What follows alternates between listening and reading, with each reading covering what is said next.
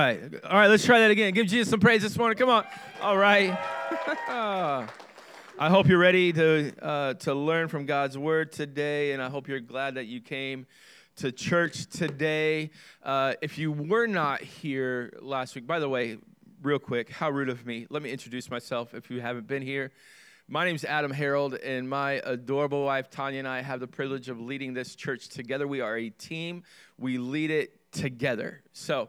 Um, if you were not here last Sunday, then you missed the announcement that today we would be talking about some mature subject matters, or more particularly, a, sub, a mature subject matter uh, called sex. And so um, we're talking about sex today, and if there are kids in the room, uh, we just want to make sure that we're respectful um, and that we let the parents know that um, we will be talking about that today.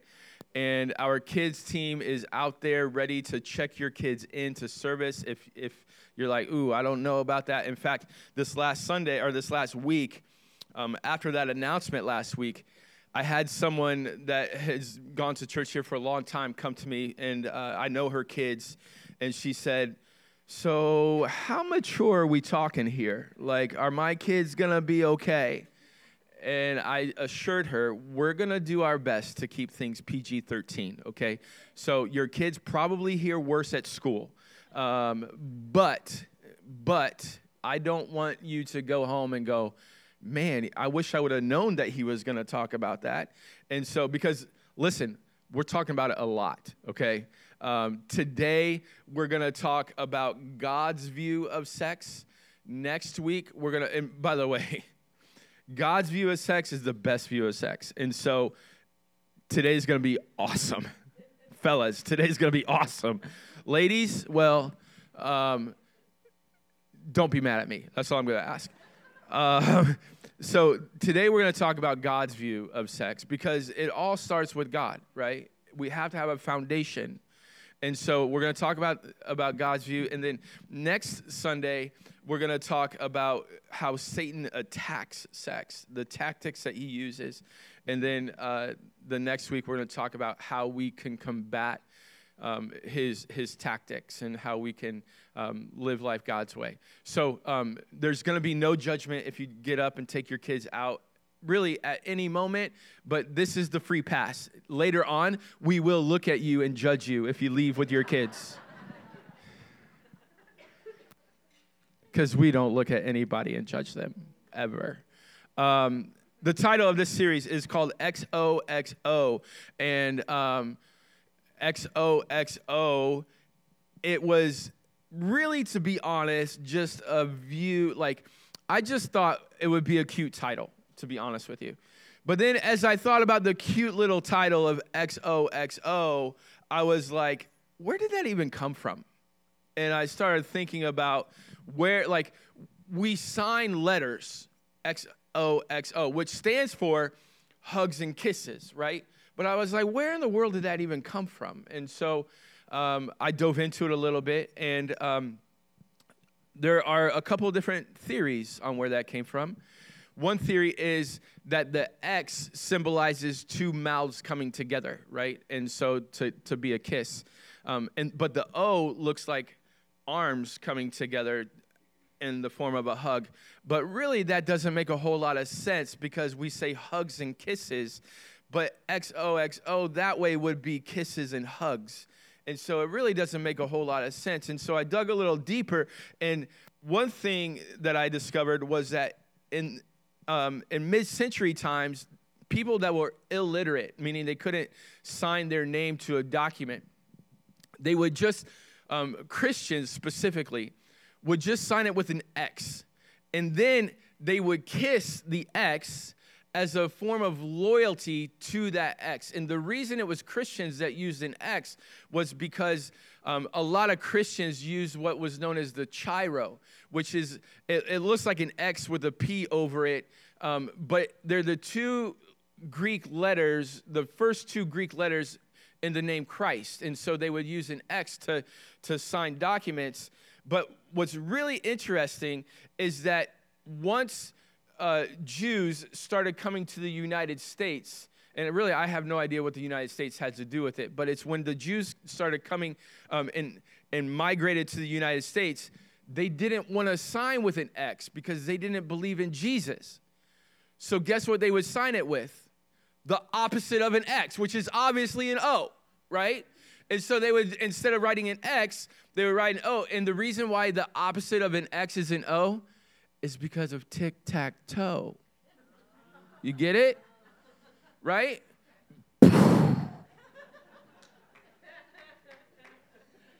and so they would write an O. And so, but then eventually people didn't want to identify as Christian or a Jew, so they just wrote XO. XO. And this is all an effort for me to put off talking about the real subject at hand.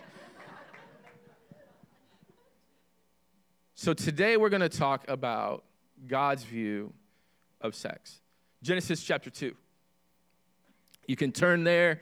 I thought we would go all the way back to the beginning, all the way back to the Garden of Eden.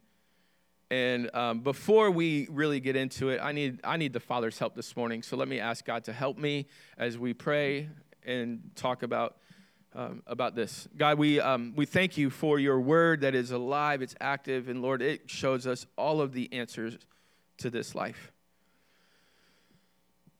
God, the truth of the matter is, is that Satan wants to steal everything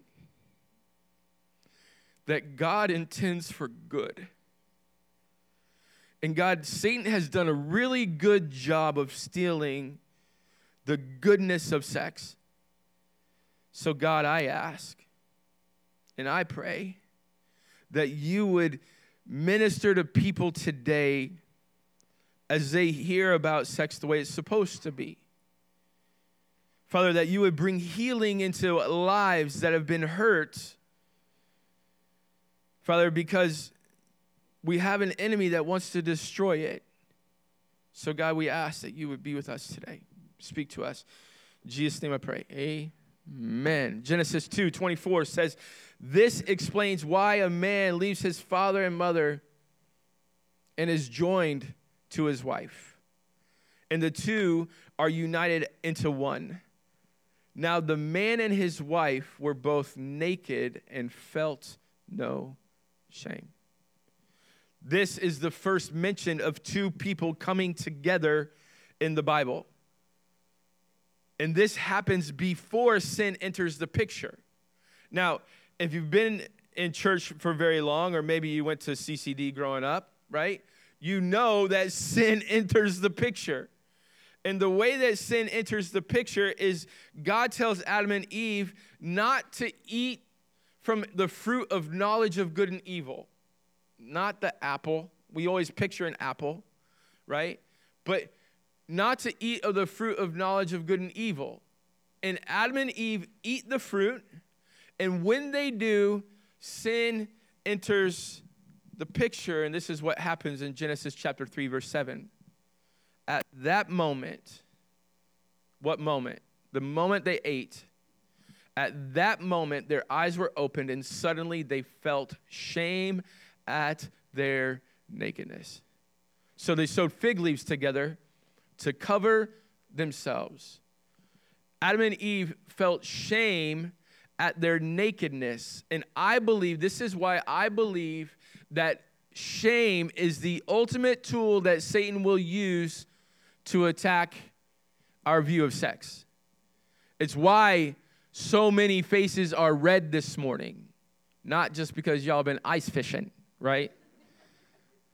Because it makes you blush and it makes you feel shame. I think that this is where Satan wants us to be. I grew up in the 90s. Come on, somebody, right? All the 90s kids in the house. Um, I almost almost went into some 90s hip hop right there, but I, I resisted. I resisted. I resisted.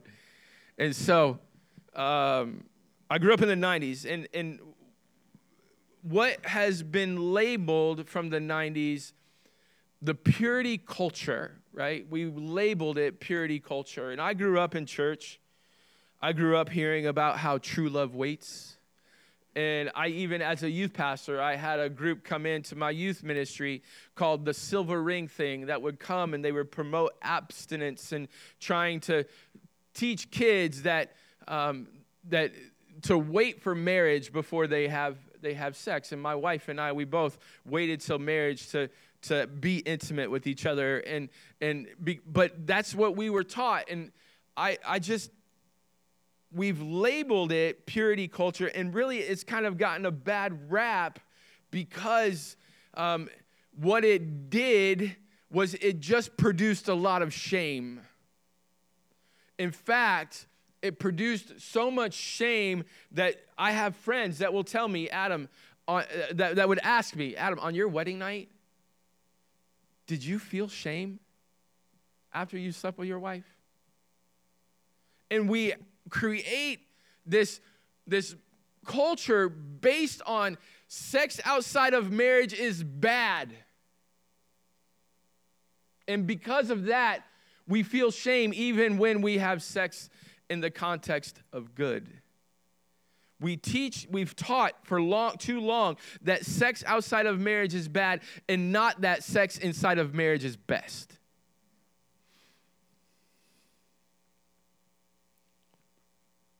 Today, I'm I'm preaching a message today that I wish I would have heard as a teenager. Because, yes, sex is good, but sex inside of marriage is best. And I just wish I wish someone would have would have taught me that. And so today we're looking at God's view and why God says that sex inside of marriage is best. So let's go back to the garden. All the way back to the garden in Genesis chapter 4, verse 1. It says, Now Adam had sexual relations with his wife, Eve. She became pregnant and she gave birth to Cain. And she said, With the Lord's help, I will produce a man. We can learn so much from this verse. But on the surface, it's like, duh, Adam had sex with Eve and she got pregnant. Duh, of course that happened, right? But when you really dig into the word that in our English translation that we read this morning, which is the New Living Translation, the word used is sexual relations. And when you really dig into that word that is in the original language, which many of you may know is not English, it's actually in the Old Testament, it's Hebrew, right? And so the Hebrew word used here isn't sexual relations, it's the word yada. Y A D A. Yada. Do you know what yada means? Yada means to know. But it doesn't just mean to know, but it means to know intimately. In fact, to explain what yada means, I'm going to let my friend George tell you about what yada means. Listen to this. Marcy comes over and she tells me that her ex boyfriend was over late last night and yada, yada, yada. I'm really tired today. you don't think she'd yada, yada sex? I've yada yada sex. Really? Yeah. I met this lawyer. We went out to dinner. I had the lobster bisque. We went back to my place. Yada, yada, yada. I never heard from him again. Don't you yada yada over the best part? No, I mentioned the bisque.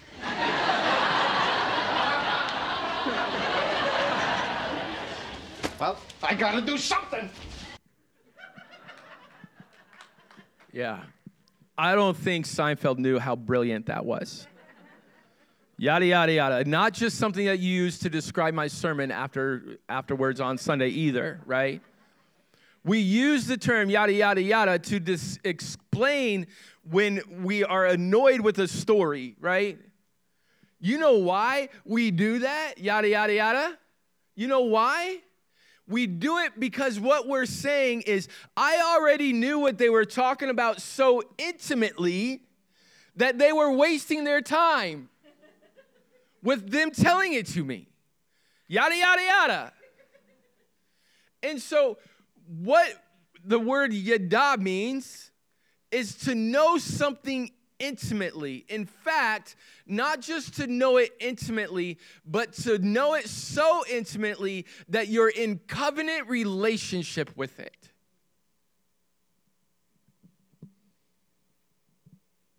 To know something so intimately that you're in relationship with it. Covenant relationship. What covenant means is it means to promise. In fact, the Old Testament, we describe it as the Old Covenant. The New Testament, we describe it as the New Covenant, the new promise. God, when He forms a covenant, it cannot be broken. To yada something is to be in covenant relationship with it. The very word used to translate sex in the Hebrew language describes God's desire for sex. That we be in covenant, that we know it.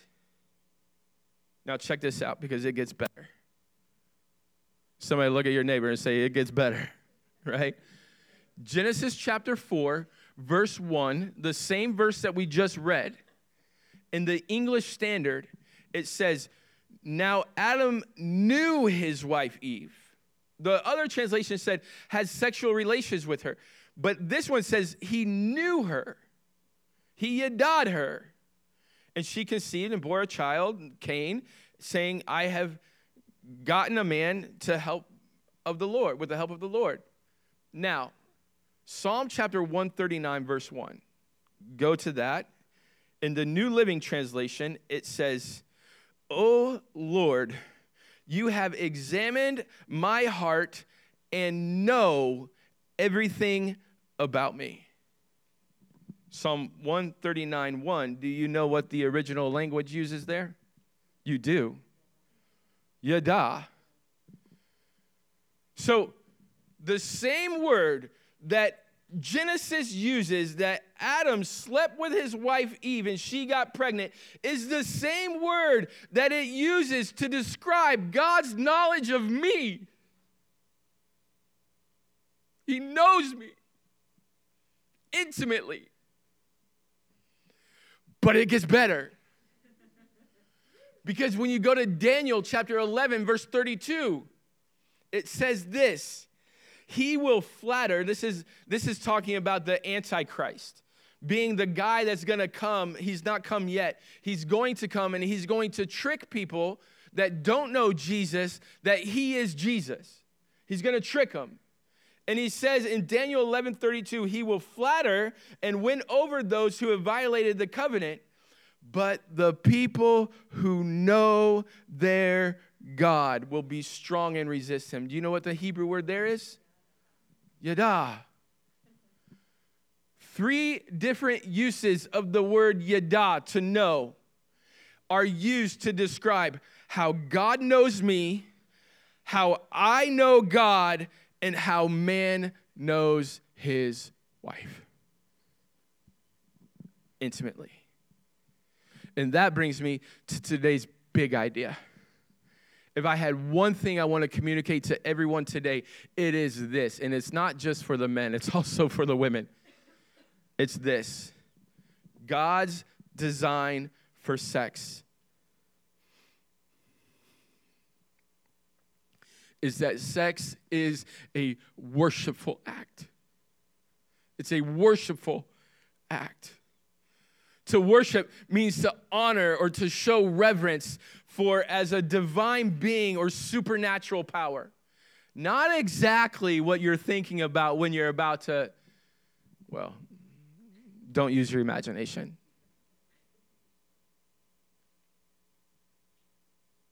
So, to conclude today's message, and we've got a ways to go, so don't get too excited about that. But to conclude the message, I want to give you four ways that sex is a worshipful act.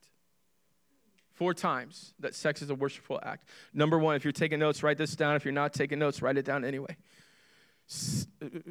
If anything, write it down so that somebody can read it later and be like, where were you at this morning? Sex is worship when it is done in covenant relationship. Let me say it again. Sex is worship when it is done in covenant relationship. You know why true love waits? Because sex is worship. But my mom and dad weren't going to teach me that as a 17 year old boy. In fact, we're probably not going to go teaching 17 year old boys that sex is worship. But sex in the covenant relationship of marriage is worship. The reason sex is worship is because sex is a picture of salvation. Think about that for a moment. It's a picture of salvation. Here's what I mean, and I'm gonna get I'm gonna get into this again in a moment. Actually, let me go to number two, and then I'll get to it in a second. How's that? Number two, sex is an act of worship when it is done in unity. When it is done in unity. Genesis chapter 2, verse 24 through 25 says this explains why a man leaves his father and mother and is joined with his wife, and the two are united as one. Now the man and his wife are, were both naked and they felt no shame. You know why I think they don't, didn't feel shame? Because they were united when doing it. This is why it's so important for you to be careful with who you join with. This is why it's a big deal. It's not just a one night stand, it's a big deal to be united together. Unity is always God's plan for us. But let me just say that this is why being united in everything in life, I think, in fact, this is why for marriage, can I give you a marriage tip that I didn't expect to, to give you this morning? I have to be careful. When I go off my notes and I'm talking about this subject matter, it's really dangerous. But this is why makeup sex is great sex. To be unified, it unifies you together it brings you together in unity. It has to be done in unity. Number three, sex is an act. Uh, uh, sex is an act of worship when it is a picture of salvation. So let's go back to what I said with number two. Number two is that um, that sex is an act of worship sorry, number one was when sex is an act of worship was in covenant relationship. The reason it's in covenant relationship is because it's a picture of salvation. The reason it's a picture of salvation is because it's it's two becoming one is a picture of God becoming one with man. Jesus left heaven to come to earth so that he could become one with man. It's a picture of salvation. So, in covenant relationship, it's worship. In unity, it's worship. In salvation, it's worship. By the way, in salvation, yada is when God knows us, when we know God, and when husbands know their wives. Salvation. Number four, Sex is an act of worship because it is a gift from God. It's a gift from God. Genesis chapter 1. Are you guys still with me? Genesis chapter 1, verse 27 says this So God created human beings in his own image. In the image of God, he created them, male and female. Then God blessed them and said, Be fruitful and multiply, fill the earth and govern it. Reign over the fish in the sea and the birds in the sky and all the animals that scurry all uh, along the ground. Here's the thing this happens before Adam and Eve eat the apple or eat the fruit. Sorry, Freudian slip. Here's like this happens before sin enters the picture. But after sin enters the picture, this isn't the only time that God says to mankind, be fruitful and multiply. He says it again to a man by the name of Noah. You know who Noah was? Noah built a ark, right? Noah built an ark because the floodwaters came. And once the floodwaters descended, in Genesis chapter 9, verse 1, God, it says this Then God blessed Noah and his sons and told them, Be fruitful and multiply. You know what God is saying? Have sex. That's not exactly how he said it, but that's what he's saying. You know why? Because it's a gift. It's something that he wants for us. But Satan will always do everything he can to rob us of what God wants for us. And here's the truth this morning. The truth this morning is up until this moment, I have only told you half of the truth. I have only told you about Yada, I haven't told you about all the other words in the Old Testament that are translated sex. Because there are about, about five or six others. I'm going to give you four different times of, of different forms of Hebrew that tell us about, about sex. The first one is in Exodus chapter 19, verse 20, verse 15. It says, He told them, Get ready for the third day, and until then, abstain from having sexual intercourse. The same English translation there. But the Hebrew word is nagash. And I'm doing terrible at pronouncing that. Nagash means to draw near to or to pursue, right?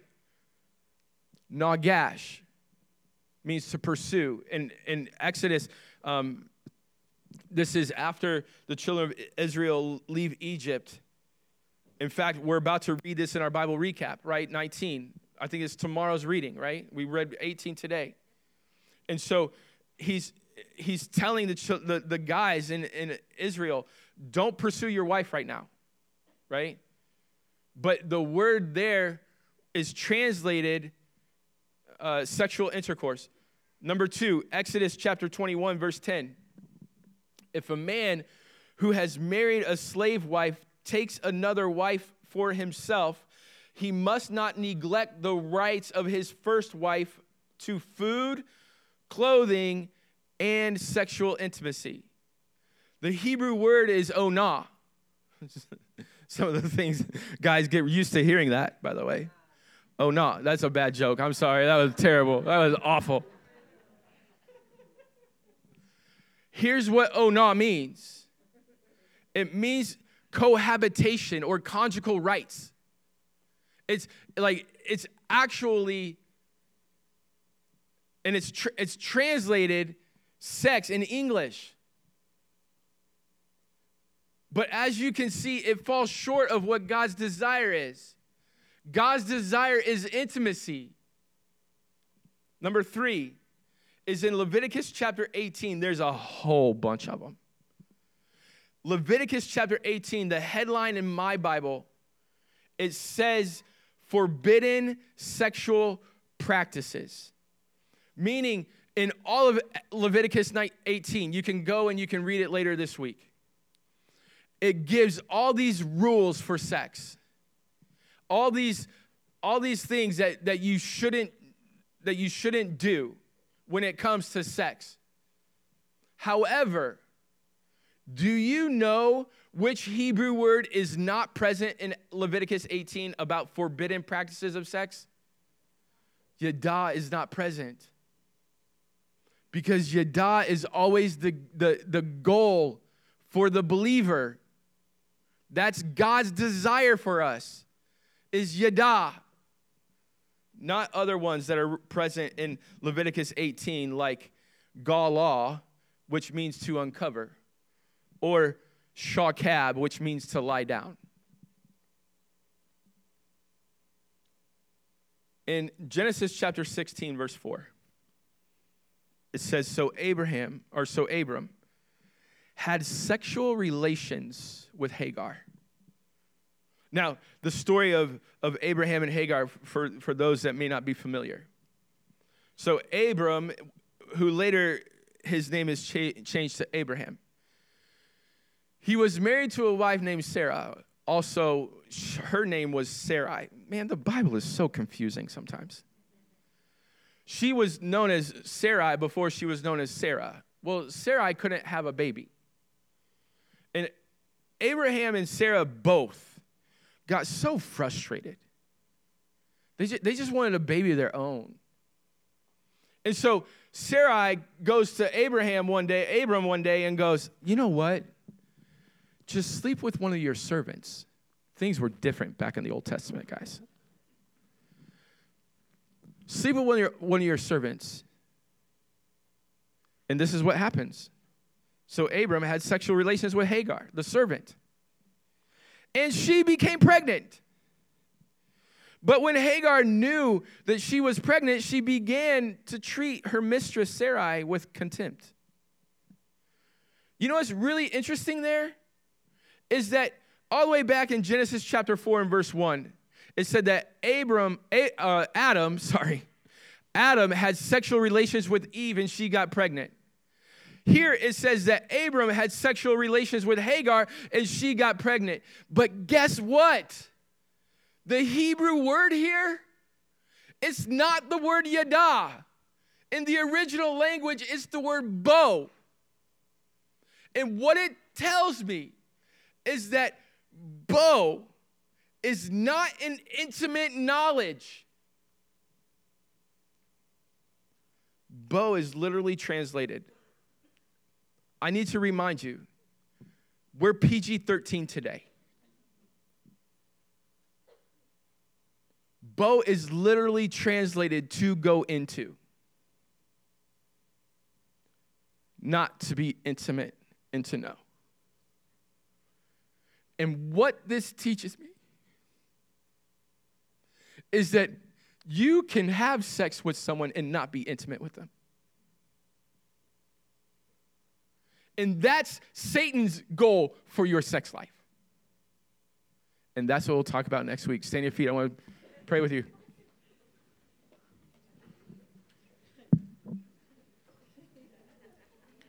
If you can't talk about it in church, but you can talk about it at work, there's a problem.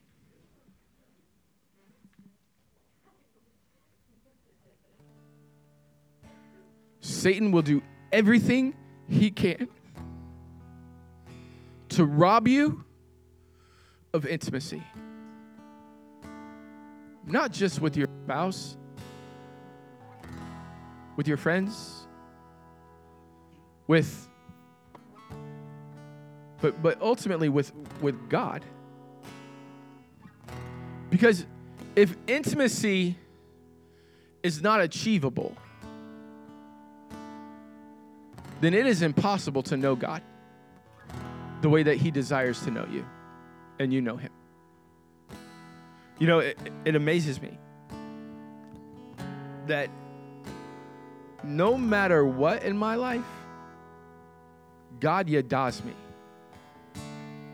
He knows me because He formed me, because He, he created me, and He knows everything that I've ever done he still loves me.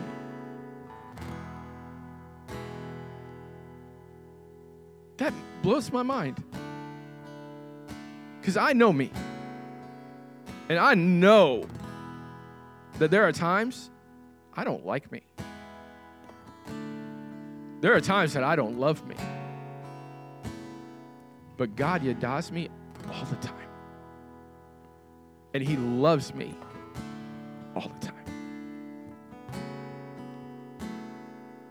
But the truth is, is that God's goal for my life is that I would yada him, that I would know him so intimately, that when the Antichrist comes to trick everybody into knowing, knowing God, that, that He's Jesus, that I will be so close to the real thing that the fake thing won't fool me.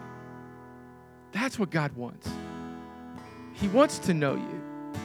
And in fact, He's done everything He can to know you, including sending His Son Jesus to die on the cross for your sin so that you can come into relationship with Him, so that you can be intimate with Him. We're going to open up the doors on my right. We call that our next steps area. If you have any questions about today, if you've been hurt sexually and you need prayer, that's for you today. We want to do this life with you because you're not meant to do this life alone. And there are burdens and things that we carry in this life that we carry it alone that God doesn't intend us to. Father, I thank you for your son Jesus that died on the cross to save us from all sin so that we can be brought into a relationship with our Father. Father, it's my desire because I believe it's your desire that every person in this room would yada you today. That they would know you intimately. Father, I pray that they would come to, to, to you and that they would bow before you. And Father, if there's anyone in this room right now that needs to do that, Lord, I pray that they would say this prayer. If you need to do that today, would you say this prayer with me? Say, God, I know I need you because I've sinned. And I know that my sin kept me from the Father that loves me so much, the perfect Father. I confess that I've done wrong and I need the blood of Jesus that He shed on the cross to make me new. Come into my life. I invite you in, Jesus. Amen. If you said that prayer, please stop by Next Steps. We've got the next thing for you. We're going to sing a great song this morning. We thought a better song to sing to close out a message like this one by talking about how great are you, Lord. Let's sing, and then we'll be dismissed.